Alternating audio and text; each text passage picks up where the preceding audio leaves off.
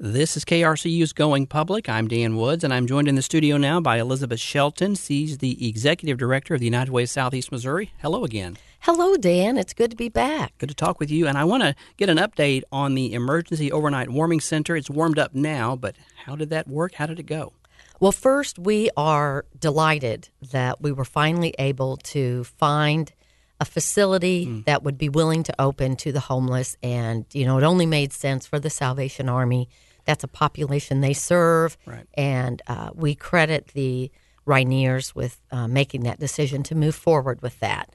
So the emergency um, overnight warming center was open seven nights. Okay. And in that time, they had 103 stays. And we use the term stays because it wasn't 103 different people. Okay. Some of those people were coming back multiple nights that it was so cold. They served 165 meals plus drinks and snacks that they provided.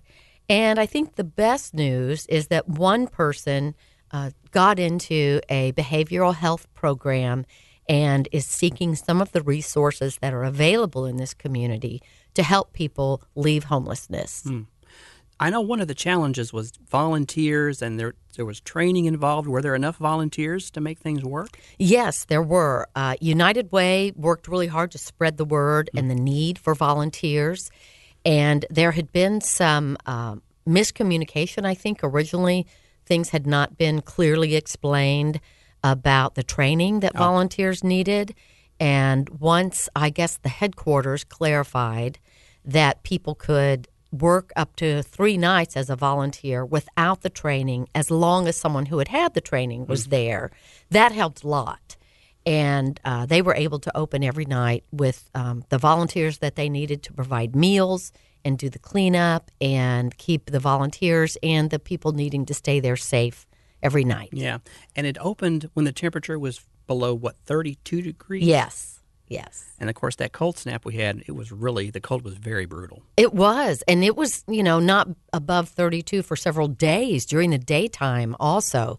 And I think people who were needing the facility uh, may have groused a bit, but I think overall they were grateful to be there. But the hard part was having to leave at 7 a.m. in the morning. Mm-hmm. And most places are not open at 7 a.m. for people to go to and stay warm. And the Salvation Army needed a couple of hours to clean up and prepare to open for their business day, which didn't start till nine. So there were some times there that um, you know people were literally left out in the cold. And I know there was some fundraising involved with this that United Way sort of coordinated, and this was several organizations.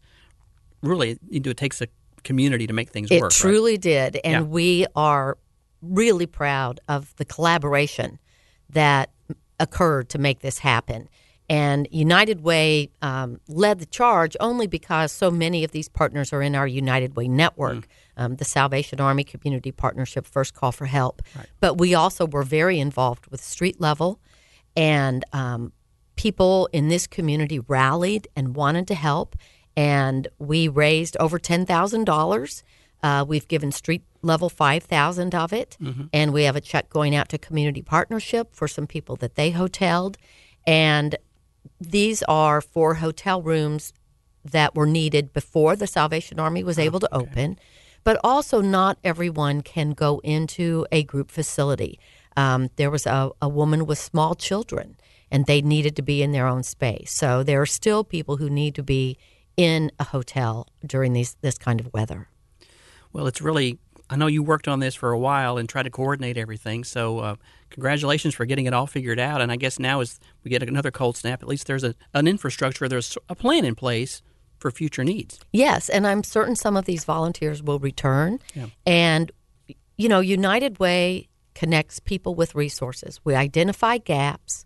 We bring together the mm-hmm. organizations and people that can help find solutions.